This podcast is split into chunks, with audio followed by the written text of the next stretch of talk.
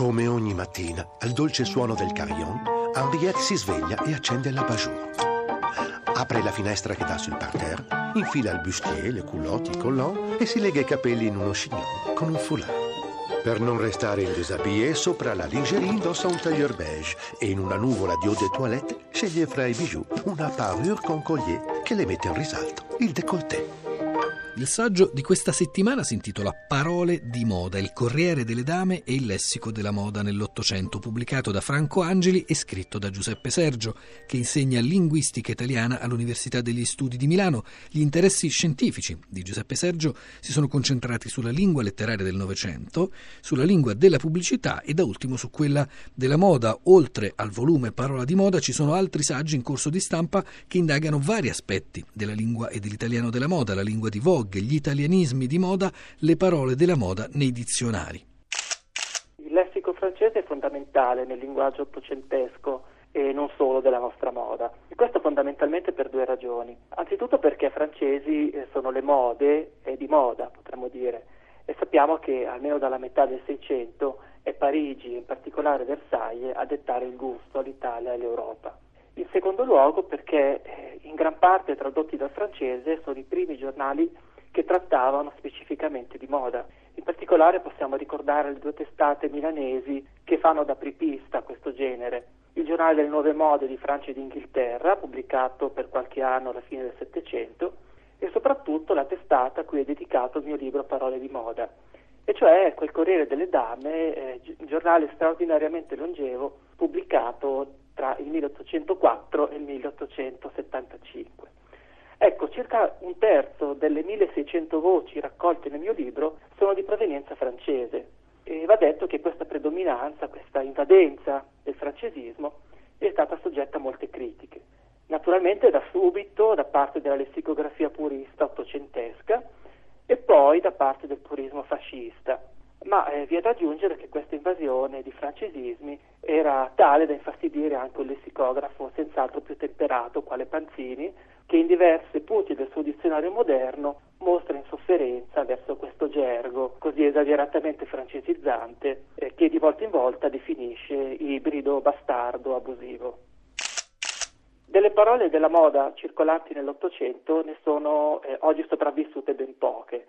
Eh, potremmo azzardare che se ne siano mantenute un decimo, forse anche meno. Sono sopravvissuti i prestiti di necessità, come cashmere, foulard, tulle, mentre sono prevalentemente caduti quelli di lusso o le parole e locuzioni eh, anche italiane più estemporanee, quelle cioè create dai redattori di moda per soddisfare delle esigenze di definizione del momento.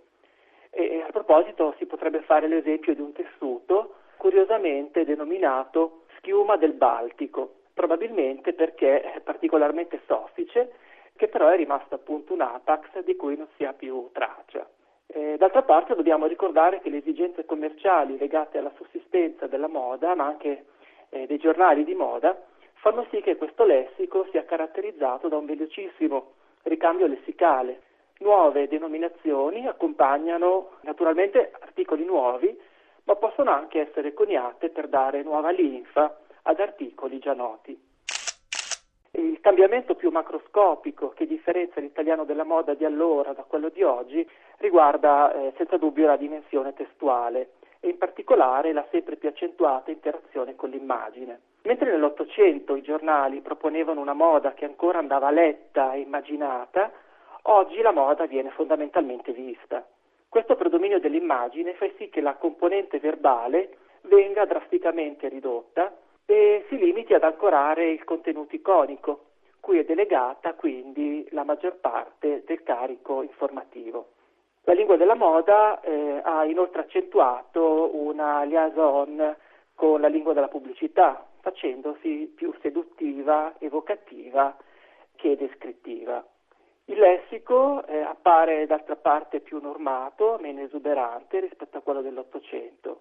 Posso ricordare una mia ricerca sulla lingua di Vogue Italia, cioè la rivista eh, di moda oggi più rappresentativa per questo settore, eh, in cui il francese rimane complessivamente la lingua straniera più utilizzata, anche se negli anni eh, risulta sempre più cedere il passo all'inglese, fino ad esiti così esibiti di anglismo spontaneamente comici. Ad esempio, declinate su borse a mano ladylike e riding boots con o senza tacco, le squame dilagano nella giungla urbana. L'incidenza degli italianismi della moda può considerarsi tutto sommato residuale, a dispetto della centralità del settore moda quale medium di diffusione dell'italianità nel mondo. Eh, al più si può constatare come il Made in Italy eh, sia veicolato dai nomi dei grandi stilisti italiani che hanno oramai colonizzato il mercato globale.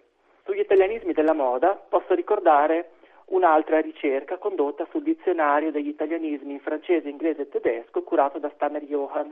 Da questa ricerca risulta che la percentuale degli italianismi relativi alla moda sia molto bassa, attestandosi al 4-5% sul totale degli italianismi registrati. Si tratta poi prevalentemente di parole italiane espatriate in epoche remote, per lo più nel Cinquecento e nell'Ottocento, eh, secoli che dunque si confermano anche per il settore moda come i secoli di maggior fortuna delle parole italiane all'estero. E va aggiunto che l'accoglimento degli italianismi della moda si diversifica anche in base alle lingue accoglienti.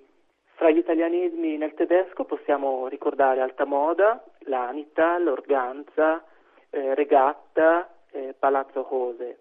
Nell'inglese eh, ballerina shoe, intarsia, palazzos, stiletto, eh, terita al trapunto e infine eh, nel francese ballerine, borsalino, lanital ancora e regat.